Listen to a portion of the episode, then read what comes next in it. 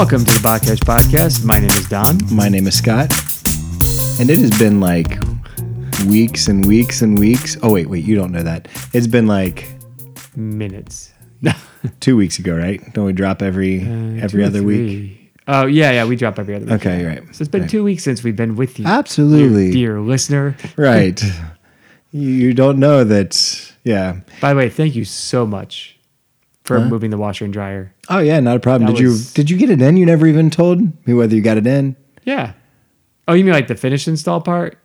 No. Like oh no, we did get the second and one. Yeah, we got it. We Okay, it yeah. Because I was like last last I remembered, I was like we were standing at your door going, "How's this going to go in?" And then I forgot we we did get it and you blacked out, and I took it down by myself. No, no, it was. Um, I put the back of it back on and Okay. plugged it all in, and we've used it, Okay, awesome. and it's it's been phenomenal. Oh, having, Oh, nice. However, I don't think my landlord listens, but if she does, I'm sorry, but your plumbing is really old.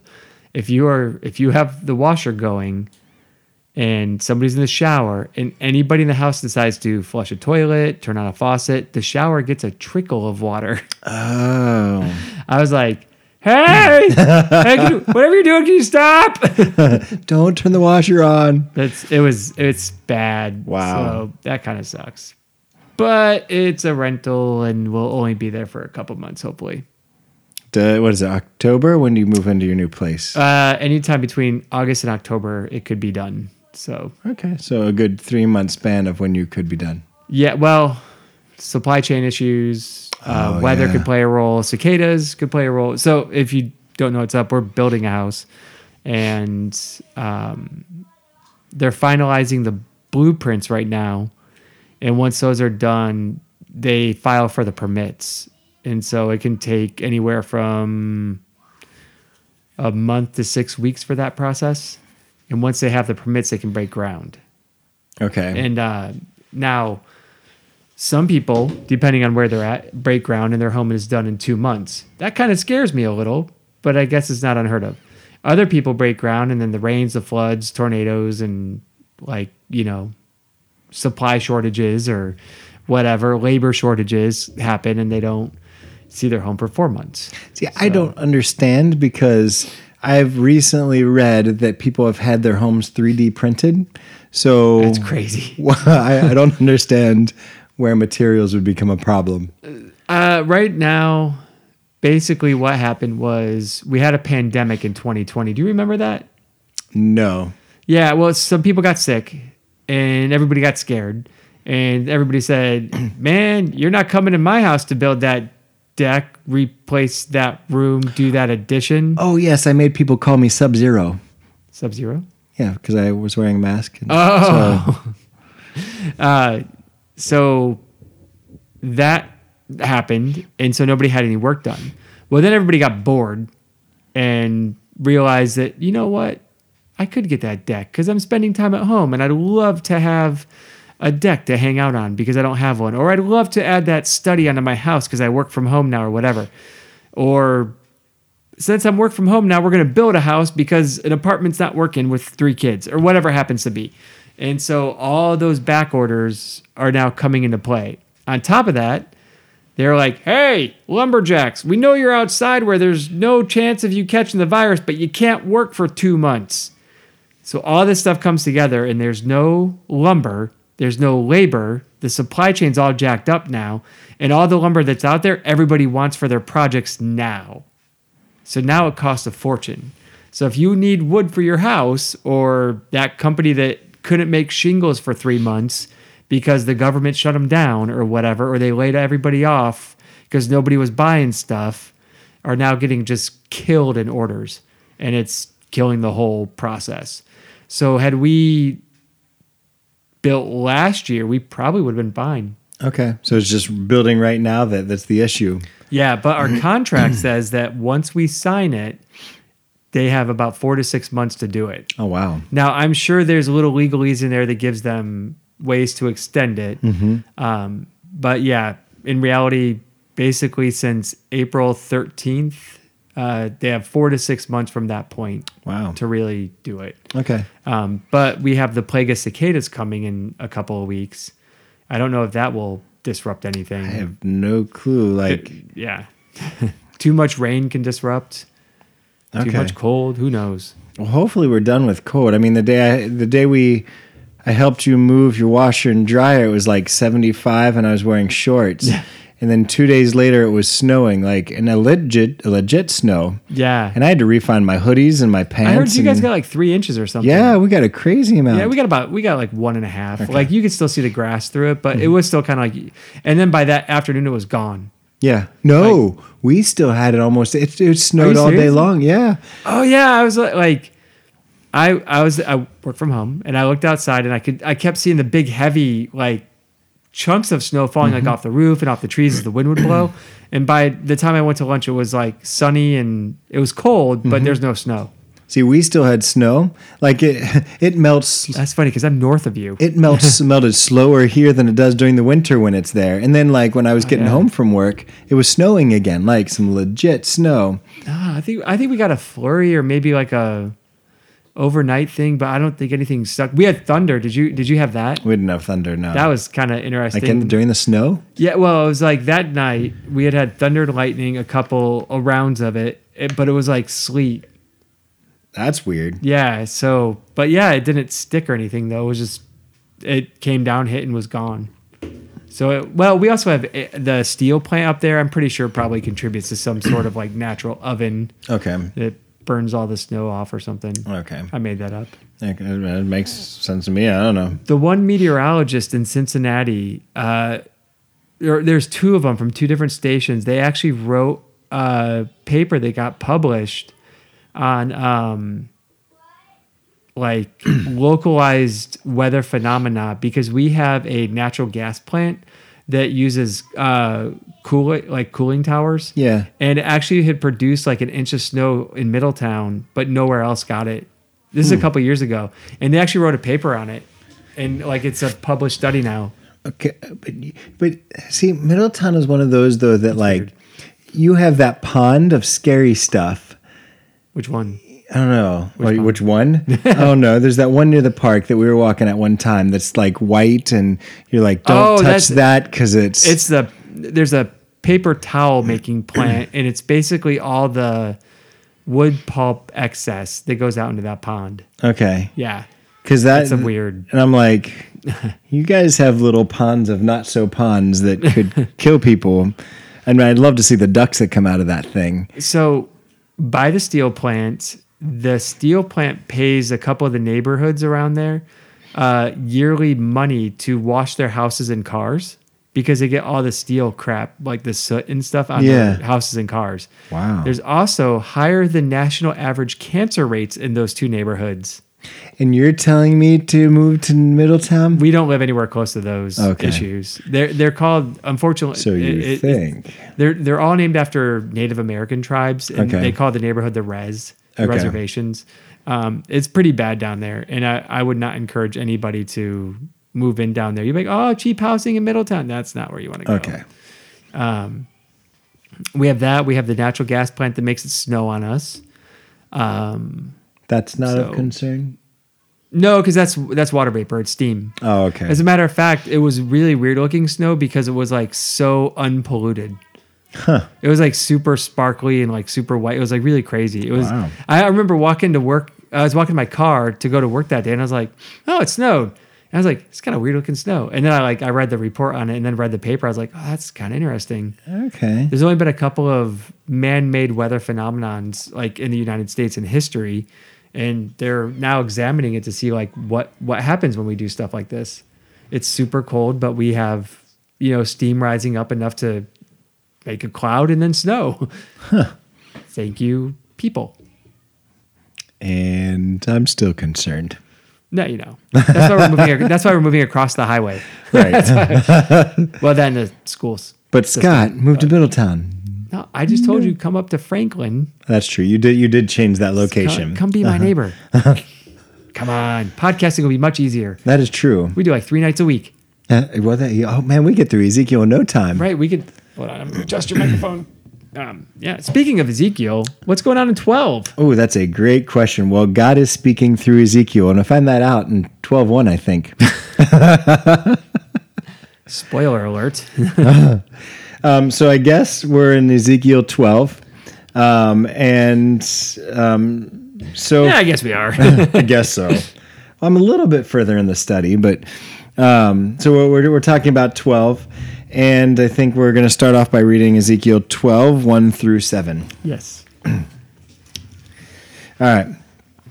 The word of the Lord came to me, Son of man, you dwell in the midst of a rebellious house, who have eyes to see, but see not, who have ears to hear, but hear not, for they are a rebellious house. As for you, Son of man, prepare for yourself an exile's baggage, and go into exile by day in their sight. You shall go like an exile from your place to another place in their sight. Perhaps they will understand, though they are a rebellious house. You shall not bring out your beggar or baggage by day in their sight, a baggage for exile, and you shall go out yourself at evening in their sight as those who must go into exile. In their sight, dig through the wall and bring your baggage out through it. In their sight, you shall lift the baggage upon your shoulder and carry it out at dusk. You shall cover your face that you may not see the land, for I have made you a sign for the house of Israel. Oh, and as I command, I brought out my baggage by day as baggage for exile, and in the evening I dug through the wall with my own hands. I brought out my baggage at dusk, carrying it on my shoulder in their sight. Yes. Well, this week um, I utilized a couple commentaries. And he ran away. Um, what's funny is my commentary said, "Hey, for pictures of an exile's baggage, check out this commentary." I can't find it anywhere. Are you serious? I was like, it's not on Amazon. It's not on Libby. It's not like I went to Zondervan's website. They don't have like I searched for it, no record of it. I was like, oh, wow. thanks for telling me to go check out those pictures. Okay. That don't exist anywhere. I should just say Google. I did. I I Oh, tried to find. I was like, oh, I tried Google? to find the book or something, but I didn't think that Google Exiles baggage. Oh, okay, yeah. But I'm like, that's a lame commentary. Commentary, right? Like, You're supposed to tell put me. the picture there. Um, well, I used uh, Stephen Tuell, Ezekiel. Um, I also used uh, Christopher Wright, Ezekiel, and I used the IVP Old Testament commentary um, for, yes, um, this week. Sorry. Oh, yeah. Oh. So, anyway, so what Um, you. I basically stick to my Expositor's Bible Commentary, the EBC, because I own the whole set. Um, and then I use a lot of little sub resources out of Logos Bible software. So I should probably note what they are when I use them because they actually have a handy citing feature that I have used for college but don't use for the podcast. podcast. Yeah. Shame, shame, shame. So, anyway, Yeah. what'd you learn from your commentary and the stuff you stole from other people? I didn't steal. I own it. Oh, bro, I own this. didn't say. No, um, basically, uh, the people that he's doing the, these acts in front of, the the acting like an exile, would be very familiar with like what he's doing. That, that's something they've all gone through. So it's it's a common everyday occurrence. It would be the same thing as if like I were to, or you, because you work for a school district, mm-hmm. if you were to go to a school and then like be told to go up in front and pretend like you're teaching, like all your teachers, like in the district, like, oh yeah, we know what he's doing. Like so they they very much understood what's going on. Um, I always find it interesting that he. I, I think I might have said this in the first couple of podcasts. Like he's like the prop prophet. Like we have prop comics. Like they do. Like you know, like the one guy that smashes watermelons or whatever. Like they have props that they use. Like like Ezekiel's like I'm gonna act out this drama. Like he, he gets that's his call. He's like the thespian prophet. Like he instead of just saying a bunch of words, he actually goes out and does it. But one thing that I find interesting is that he's told how to respond if they ask questions, but he doesn't go out necessarily like with like an Isaiah like dissertation. Mm-hmm. Like he doesn't have like three pages on a scroll that he's gonna like read in front of the people. It's more like God will tell him what to say if they they say something, or he'll give him a sentence or two. But it's never like what you see in some of the other, at least to this point. It's not like what you see in some of the other prophets. Well, I think I like him. He's a good teacher. Oh yeah, I like him too. um, because really, like, you know, we're not meant to just stand up and talk and blah blah blah. Like, and, and I think Jesus is really good at the object lesson, um, and and I think Ezekiel is awesome at the object lesson. Like, every like a lot of his big oracles and a lot of the very big things he wants to communicate like he is utilizing all types of props and actions and you know it's going to get people curious and it's one of those things that you're not going to forget some dude who's putting on the baggage pretending he's an exile and digging a hole in the wall in his uh, own um, house. right so i mean Did you know that they used to think that he was breaching the wall around the city, but then they're like, "No, dude, they're exiles. They don't have a city wall." That was Oh, an that's- honest debate among scholars for a while. really They're like, "No, this is like a town. This is not a fortified city." huh So, and they looked at the the word for the wall is different in Hebrew than it would be for like a city wall. okay So, yeah, tidbit. And he's saying it's very possible because he, um, one of the commentaries told said that the wall would have been made with mud and brick, so it really would have been very possible for him to dig a legit hole through the wall. Yeah. Um, So yeah, Sorry, I straight up interrupted no, you. no, you're good. Um, no, that's my fault. so anything else? Um, Uh, yeah, he's basically uh, going through like a deportation process in front of everybody here. So he's doing what they're familiar with. Um, the hole in the wall is most likely uh, portraying like the enemy breaching the wall, showing that there's like a weak spot that they're going to be able to come through. Uh, the part that uh, people also debate is like covering his face um, and what that actually means. My ear itches. Sorry. Ah, I'll take these headphones off anyway, and I'll make lots of noise with them. Put them on my cotton candy. Sorry. Um, but they're wondering if the covering of his face either meant that the exiles will never see Judah again, um, or the uh, that depicts the blinding of Zedekiah, and he won't see Babylon, which we'll get into a little bit later.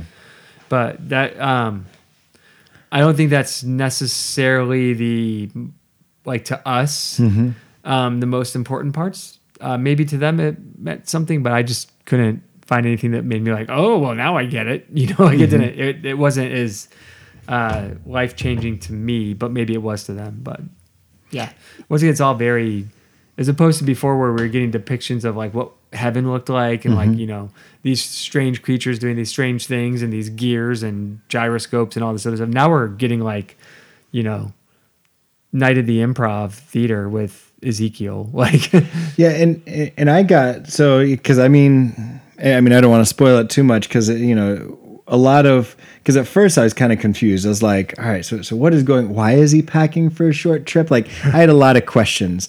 Um, I was like, would would they have understood? Um, and then it's like you, you know. He even says, you know, son of man, you dwell in the midst of rebellious house, and who have eyes to see. So, like, I was like, well, that's encouraging. You know, you're going to go ahead and talk to them. And by the way, they're rebellious people, and they're not going to listen to you anyway. which we're going to like, hear about them being a rebellious people how many times Yeah, we've already heard it. Yeah. yeah no I mean in this chapter Oh, oh, Like, yeah. I think it's Oh, a yeah. couple at least three more And so, like, I would have been discouraged before I got started to be like, well, why even start then? Like, uh, you know. And so then, you know, I'm, I'm kind of sitting there going, well, well, this is kind of a big idea. You know, what what is. And I started asking when I first started reading it, I was like, is he trying to sneak out?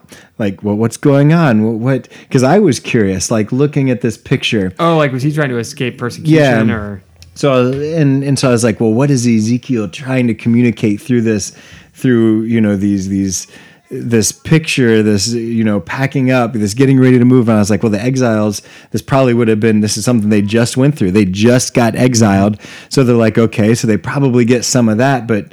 What is nervousness? Like, oh, do we got to go again? Yeah. Like, yeah. And and what are they thinking? Because like most of the other um, most of the other oracles that that that Ezekiel was working through, like it never ended good. Like, Right. did they really want to ask him what he was doing, or were they getting nervous, being like, "Oh no, what's going on now?" Like everything we've heard so far has not been. And so you oh, know, look at Mr. Doom and Gloom. Now he's carrying a bag. Great. yeah. So like I would have been scared and yet curious all at the same time. And so it's like, well, what is going through their minds? And then I was like, does Ezekiel know? Like, did God give him the full understanding or did God just say, hey, tell you what, put the bags on, pretend you're leaving, not just for a day trip, you're taking all of it, pretend to dig through, like, or not pretend, I mean, dig Yeah, through he's actually digging through his house. so so like what ezekiel did ezekiel know was he just as curious as these people um and so yeah, so I had a lot of questions just looking at it myself, going, what's going through their minds? And does Ezekiel even know? Because many times throughout this, Ezekiel doesn't even get the full picture until later on. Right. So God's saying, well, we'll go ahead, start doing this stuff. And then, you know, later on, we'll give you the picture. So I don't know. So that's kind of what my thoughts is, as I was reading through it, trying to figure out, well, what is going on and, and what's he trying to communicate? Well, actually, starting in verse 8, we might get some answers. So You're just leading yourself right to this. see verse so eight through Um, that's a good question. I mean, I the paragraph ends at sixteen, but there's probably quite a bit in there. Uh, the pre-production meeting didn't tell us. I would say you could probably maybe 14, 8 through 14. eight through fourteen. All right. It's kind of the same thought, but we can discuss them separate. My notes are kind of crappy on this chapter, so I've got actually quite a bit, but good. um, oh, that was scary. Yeah. Um, in the morning, the word of the Lord came to me, uh, Son of man, Son of man, has not the house of Israel, the rebellious house, said to you, What are you doing? what are you doing? Say to them, Thus says the Lord God, this oracle concerns the prince in Jerusalem and all the house of Israel who are, who are in it. Say, I am a sign for you, as I have done, so shall it be done to them. They shall go into exile, into captivity. And the prince who is among them shall lift the, his baggage upon his shoulder at dusk, and shall go out. They shall dig through the wall to bring him out through it. He shall cover his face, that he may not see the land with his eyes and I will spread my net over him, and he shall be taken in, um, taken in My snake. my snare, and I will bring him to Babylon, the land of the Chaldeans. Yet he shall not see it, and he shall die there. yeah, and that's, I that's probably a good spot. okay, Um, because what we can end with the prince, and then we can pick up what happens to everyone around him. okay, sounds good. All right, yeah, because I was sitting there going, well, it's still kind of Yeah, it's, it's it's kind of related, but kind of not. Oh, lights! This is amazing. yeah, it was getting kind of dark. I was Yeah, like trying to trying to read in the. My Bible's smaller this time. I didn't, Yeah. didn't bring my big one. So, well, I guess at this point, um, Israel gets or Ezekiel gets the the second thing of instructions, and I think they were confused. And I think with any good object lesson, like one of my favorite things to do as a teacher is I love bringing the students in absolutely fully confused what we're doing. And as I'm doing it or making them participate in some sort of activity or simulation, they're still going, what is going on? And then they're like, okay, what, what what's going on? I'm just like, what are you trying to teach us? And it- it's kind of one of those things where you know that that's it gets them asking that question. Well, we're doing all this stuff, or you're doing this. What's going on? And I think after going through this thing that, that God told him to go through, where you're packing up, not for a day trip, et cetera, et cetera, they're finally going, okay, fine. What, what, what's going on, Ezekiel? Well, I would also wonder if so far up to this point they still didn't understand why they were exiled. Hmm. Well, what are you doing? Look, I'm assigned to you, and I have, as I have done, so shall it be done to them. They shall go into exile, into captivity. Uh, like, like basically reinforcing the fact that God is the one who sent them into exile. That it is something to do with them losing their place as God's chosen people and being cast out into exile, and they still don't get it. So, like, you know, kind of Ezekiel being like, "Duh, I'm do I'm cast out into exile. Remember, guys, God is telling us we're cast. You know, like I, I often wonder if it's or not often because I've only read this like three times in my life. I also wonder if it's not him trying to remind them, like, hey, the the reason we're here is because of like our like sin, as opposed to you know. Well, the crazy part though is this isn't even towards. I mean, He I- had Zedekiah, yeah, but the first line, sorry, oh, being Um, eight. If you, he says um, in ten actually. Uh, well, I, okay, nine. What are you doing? And he says, "Say to them, Thus says the Lord God: This oracle concerns the prince of Jerusalem and all the house of Israel who are in it. So not just the prince, but all of them. Uh, say, I am a sign for you, as I have done, so shall it be done to them. They shall go into exile, into captivity. It's like a reminder that y- you are here because the Lord is making it so. And Z- this man Zedekiah, this prince, is going to be with you. Okay. Concerns the prince in Jerusalem and all the house of Israel who are in it. Yeah. Yeah, it's a it's a it's a reminder of the judgment against them. Yeah. because they apparently are just like, what what's going on? We don't understand. Hmm. But they're Right. told multiple times, and we're only in, in what chapter twelve, and there's how many chapters in Ezekiel? Thirty something. Um, so I, I- I feel like they're probably gonna. They've already been told this a bunch of times, Right. And they're probably gonna be told this a lot more times too, Why is this happening to me? Because we're sinners. right? like you guys just don't get it. You've turned your back on God. That's why. Mm-hmm. No, really, why? Why are we exiled? because we're sinners and we turned our backs on God.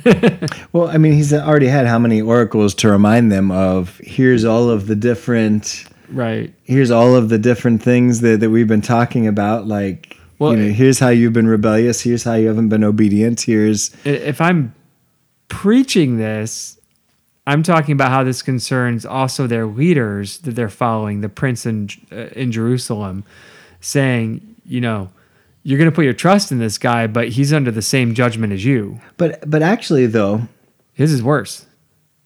But but actually though, going back to ten though, come to think of it, say to them, Thus says the Lord God, this oracle concerns the prince in Jerusalem and hmm. all the house of Israel who are in it. So technically then this is not referring to the exiles then.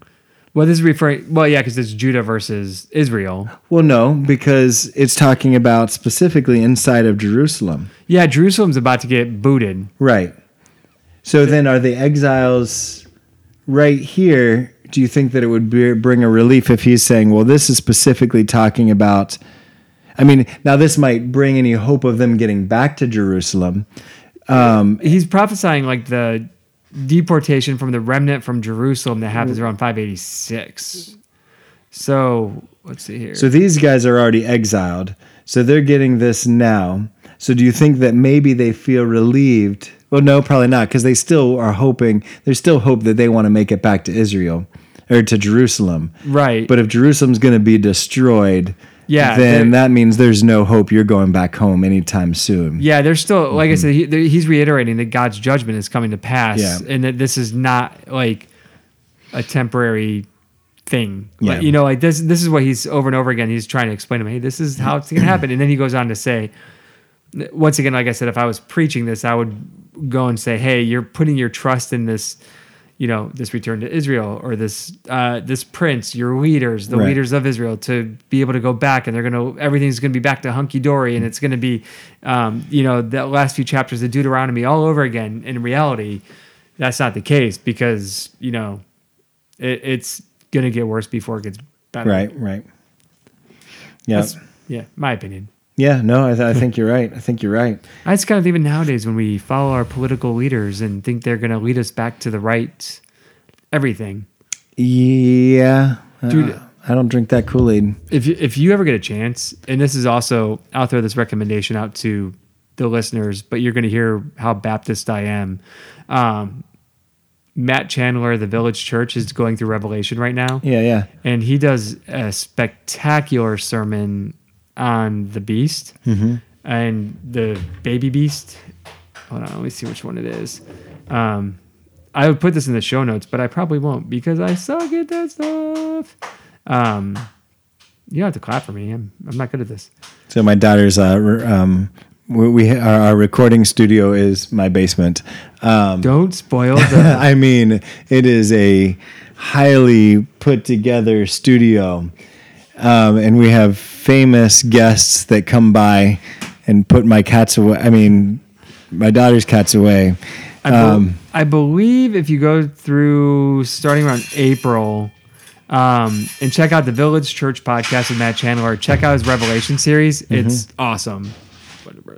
Okay. Uh, if you check out that series, he talks about the the three like the Antichrist, the beast, and all that stuff. He talks about how basically like one is symbolizing political power, Um, I think he does a wonderful job unpacking that, and it gives the dangers of like you know uh, nationalism and imperialism and all that other good stuff. But I I feel like the same things kind of playing out here.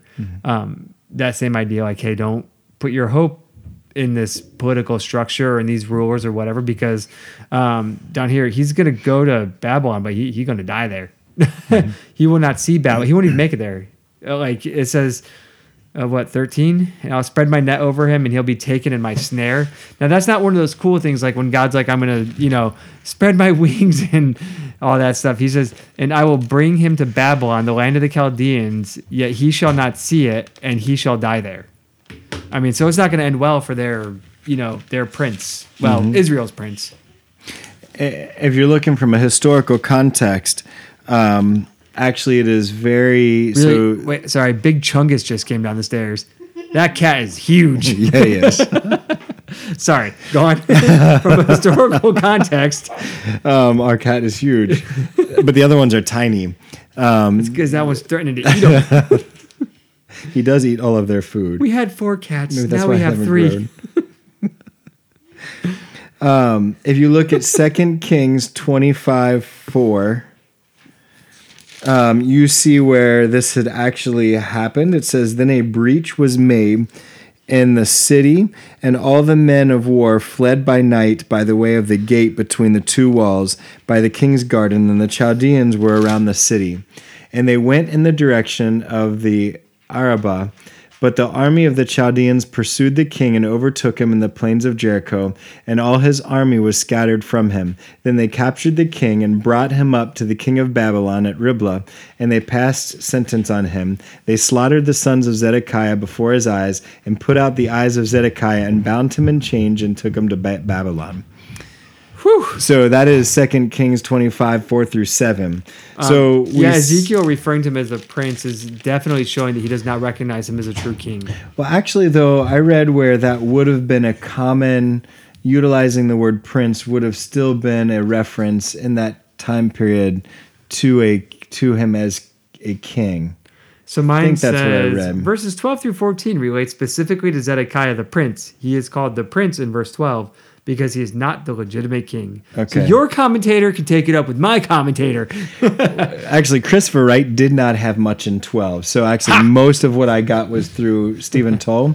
And he said the term translated prince is the term Ezekiel uses to refer to the. Okay, so maybe, okay, I see. So I guess he I, I, utilized. I, I'm, I'm just saying what I read. I don't care. I'm not. I'm not fighting on it. No, no, I'm trying to oh. process it myself. It's got nothing. So Oh. The term translated prince in the, is the term Ezekiel uses to refer to the king of Israel. So maybe you're correct. Maybe this is just how the term that he uses refers to prince, but I guess I did not get that this is how they would have referred to a prince at this time. So that was my wrong in how I wrote it down. Yeah, I mean, I would say it's speculation on my part, but it's not even. I'm just. I was regurgitating my commentary straight up. However, in ancient Near East, the blinding, um, the blinding was a normal punishment for a rebellious vassal. That was fairly common. So if he was a vassal, that means he definitely wasn't a true king. He Mm-hmm. was like basically a puppet. So yeah, so that's kind of how they, uh, kind of what he said.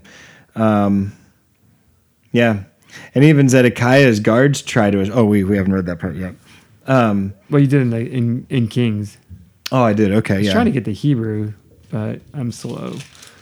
Um, but I realized I was looking at Esther. Man, have I got some disturbing things about that book? If you ever want to talk, Oh, I got a great new book that I'm going to read that is from a, a rabbi, um, Rabbi Fohrman, and he does a great thing called the Passover you, or the the Exodus you almost passed over.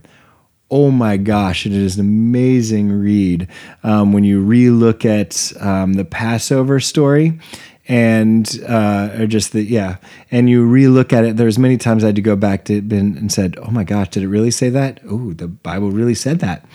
Um, but he's got one on um, on Esther, and I can't wait to read it. I was going to wait for the summer reading. so the hanging of Haman Mm-hmm. um, doesn't refer to him by his neck.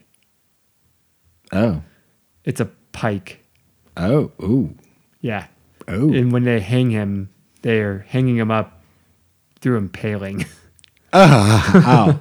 And I was like, no. well, now I can't wait to get the book. that's yeah. I, I wonder what he'll have to say about it. I, I was like, that's disgusting. I guess there's a lot more. Like if you can dig a little deeper into Esther, that's insane. Oh, I can't. Again, it's a So- whole book.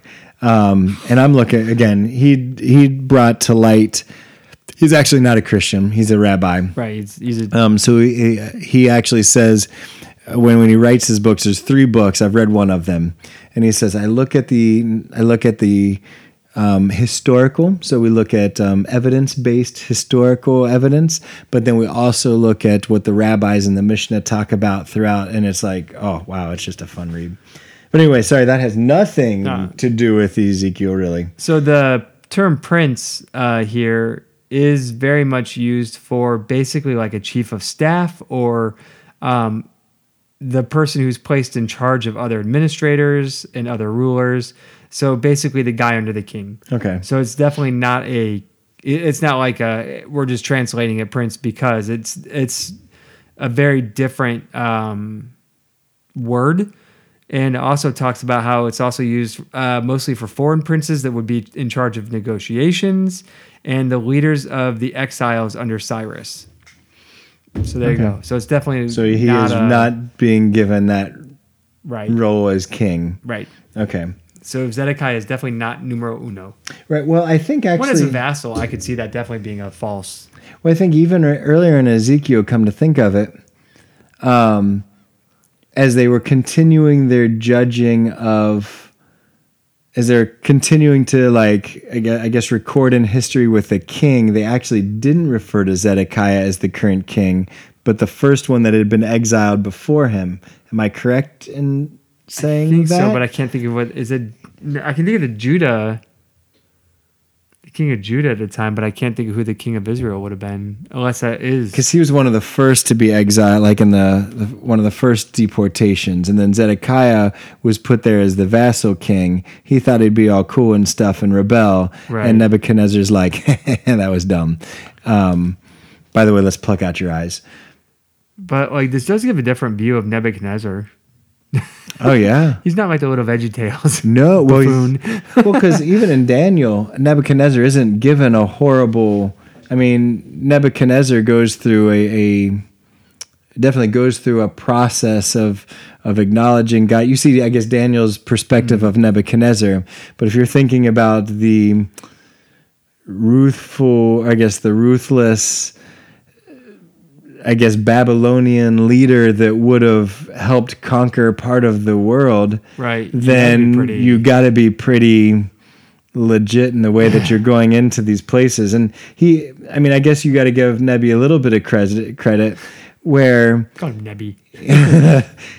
he actually, it wasn't until they tried to rebel again that he really said, okay, that was a dumb idea. But he could have taken him out a whole lot harsher than he did originally. Yeah. and he didn't until this time. So, you know, I guess now he needed to make a point. Yeah. But I, I see. Uh, yeah. It's not a pleasant. The whole No, thing's not no. pleasant at all.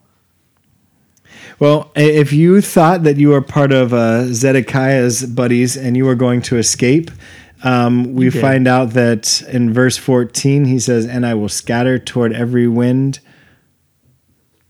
Um, and I will scatter toward every wind all who are around him, his helpers and all his troops, and I will unsheathe the sword after them. Uh oh, there's a sword. That's not good.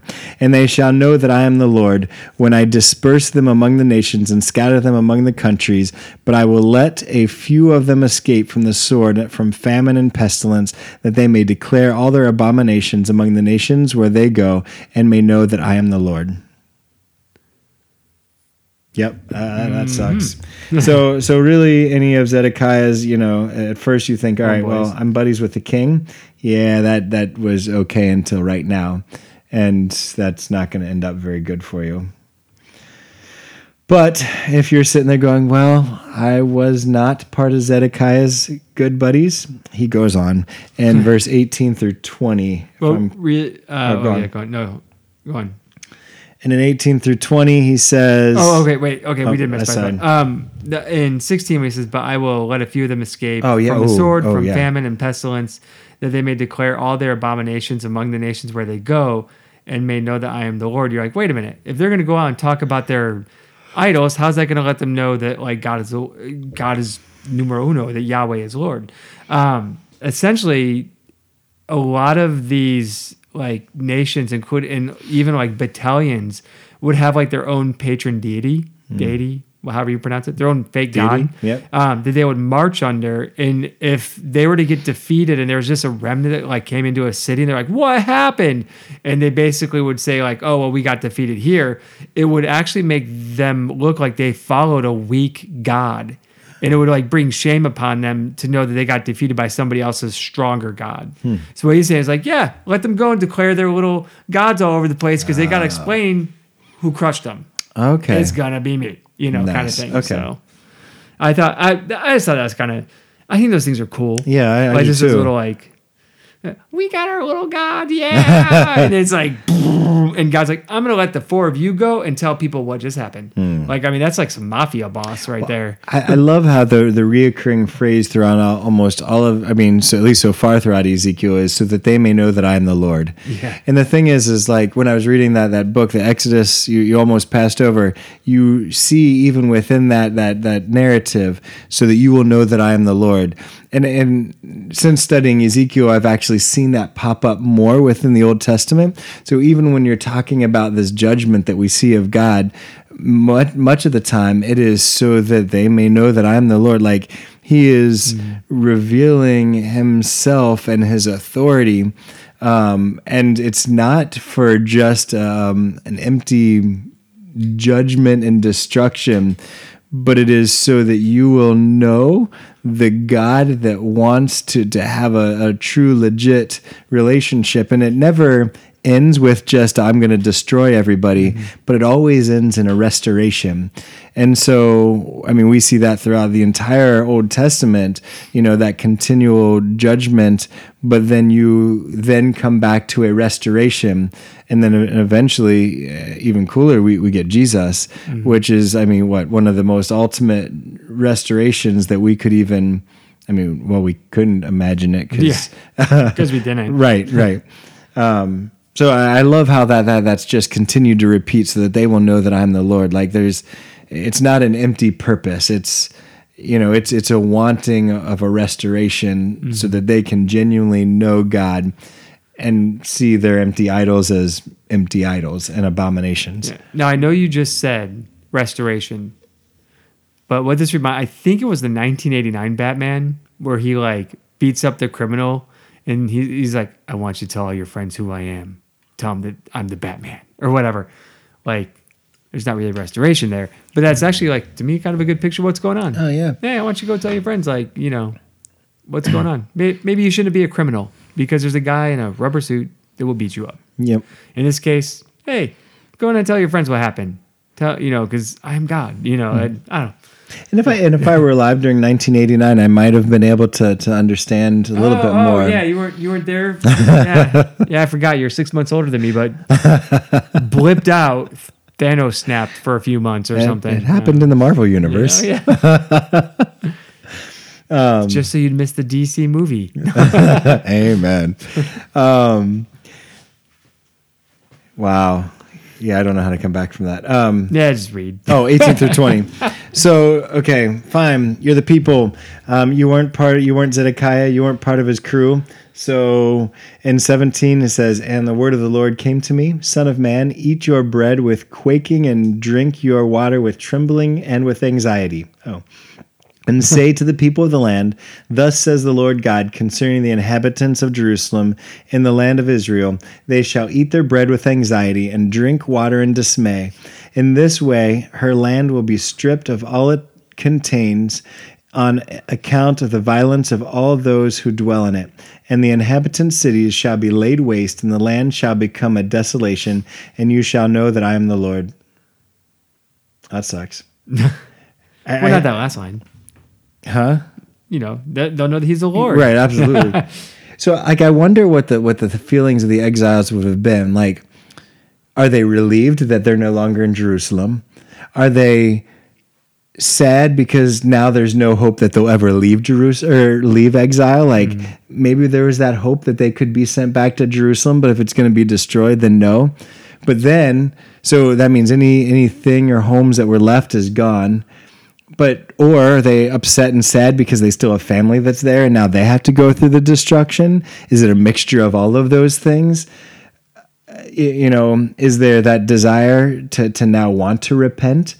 Um, or is it the way the chapter started where they're rebellious? They're going to hear all these things and they're just going to ignore it and go on with their lives.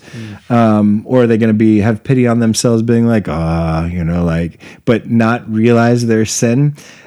Again, I guess as, as, as they're hearing this, I'm, I'm trying to imagine like what genuinely would have been they've been thinking being exiles and knowing that their home is about ready to be sieged and i mean I wonder if they go through that whole what is it like that this seven stages of grief or whatever. I wonder if they if they like go through that like Mm-hmm. Right. no. like okay fine this is dumb and then they like accept it like Yeah. i wonder if that's like kind of how they went i don't know yeah fear i don't, I don't know i mean i guess that's a good ezekiel question was he i mean did he play that role of prophet but also as a pastor? Because now he's also he's going through it. And so is he going to help them process this? And maybe that's going to lead to to a place of repentance and restoration? Because i mean ezekiel actually isn't in a different spot. It's not like he's going well you guys are in this boat. And he's like oh crap. You know, well, and, and as too. a future priest he would have been you know like he would have wanted to honor the temple he would have wanted Mm. to fulfill his calling you know so on and so forth. And i would imagine that's this you know um nobody dreams of planting a church hoping that they will remain forever in like you know somebody's living room. Yeah. They they plant the church hoping that someday that they might get you know into a place where they can conduct ministry into a place where people can come in and hear the word preached and so on and so forth. Um you know so he might be like oh man that's really gonna you know obscure what i thought my calling was gonna look like. It's really gonna be different now. Like i'm not gonna be doing sacrifices at the temple and so on and so forth. Right. Oh that's yeah, yeah i don't know. All right so finished off with chapter 21 yeah go 28? ahead yep. All right, finishing off the chapter 21 through 28 of chapter 12. And the word of the Lord came to me Son of man, what is this proverb that you have about the land of Israel, saying, The days grow long and every vision comes to nothing? Tell them, therefore, thus says the Lord God, I will put an end to this proverb, and they shall no more use it as a proverb in Israel. But say to them, The days are near and the fulfillment of every vision. For there shall be no more any false vision or flattening divini- divination divination, Flattering divi- Fla- flatter- Blah. flattering divination Yeah, within the house of Israel. For I am the Lord; I will speak the word of the Lord that I. s- I need I need to bring my other Bible. The word that I will speak, and it will be performed. It will no longer be delayed. But in those days, O rebellious house, I will speak the word and perform it, declares the Lord God.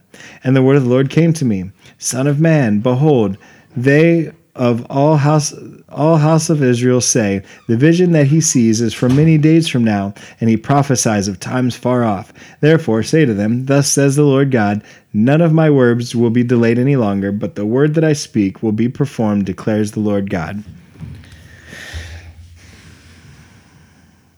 So pretty much, they got a bunch of stupid sayings.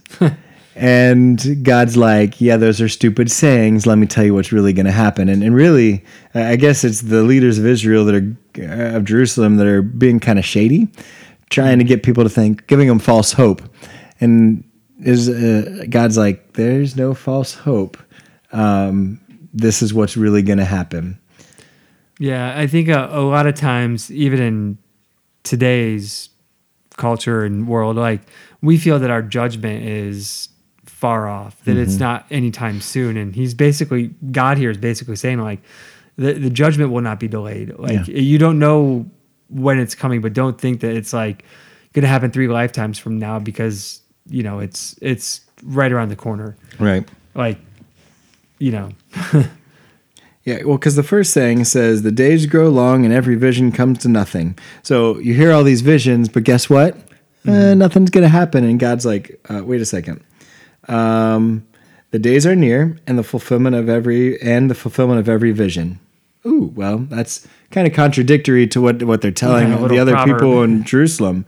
And the second proverb is, um, the vision that he sees is for many days from now, and he prophesies of times far off. And God's like, well, actually, thus says the Lord God, none of my words will be delayed any longer, but the word that I speak will be performed, declares the Lord God. So, I mean, oh, oh, these visions, oh, they'll happen way, way in the future. That's not for tomorrow. And God's like, actually, they're gonna happen really soon, like really, really soon. Yeah. Um, so yeah, so they're kind of giving Jerusalem false hope, and God's like, it really is false hope because we're gonna find out that it's all true, and it's all true very, very soon. Making a note. Sorry. Okay, and Don's writing. Just trying to underline. Okay.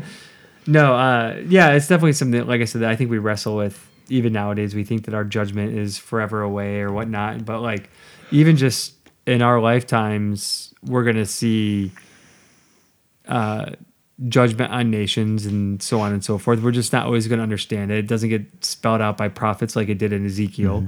Um, but there's also like our our judgment that happens to us upon either death, depending on if you, you know, if you go that route or if you're a whole soul sleep person or whatever, it's going to come upon like Christ's return or like whatever happens, you know, um, that judgment's going to come before you know it. Like, so don't be living like it's never going to come. That doesn't make any sense to say that I can do what I want now because I got time. Right. It's like, That's oh, I can sin now because it doesn't matter. I, you know, it's, it's a hundred years from now. It's like, no, it's not, it's not quite true. Yeah. Judgment's closer than you think. Yep. And and you're right. I mean, yeah, we we just kind of go on living our lives and sinning and going through whatever we're doing. Oh, you know, I'll do this tomorrow, or you know, it's going to be for way way off in the future. But but in all honesty, it's it's it's not. Right. Yep. Yeah. Man, that's, way to leave everybody on an up, upbeat. Absolutely. In chapter 13, um, we will be high. No, it's not going to be too upbeat. No, right? like if I remember correctly. Yeah. prophets of doom. Well, Yeah. It's doom for the prophets. Yeah, I think at least 13 and 14 is kind of some more judgment acts and yep. Oops. I hit a button. Okay. Sorry. But but the thing is is like it, I think many of the things that we're talking about really is still relevant. Um, because I think as Christians we do still um, honor idols or worship idols. Um, we do still kind of pass things off. We choose disobedience. We, we choose to live certain ways. Um, the leaders in our church, I think, sometimes can uh, some of the things that go behind closed doors that we saw in some of the previous chapters um, might might shock. I, I mean, so really, our culture isn't that different. I think from from the culture that that we're Oh, no. talking about in Ezekiel, and it's yet, that it's that the the chronological snobbery. Like just Mm-hmm. we think that oh we're we're much more developed past that. In reality, we're not. No, no, no. There- there- There's very yes, and we'll continue to see that I think as we go through Ezekiel.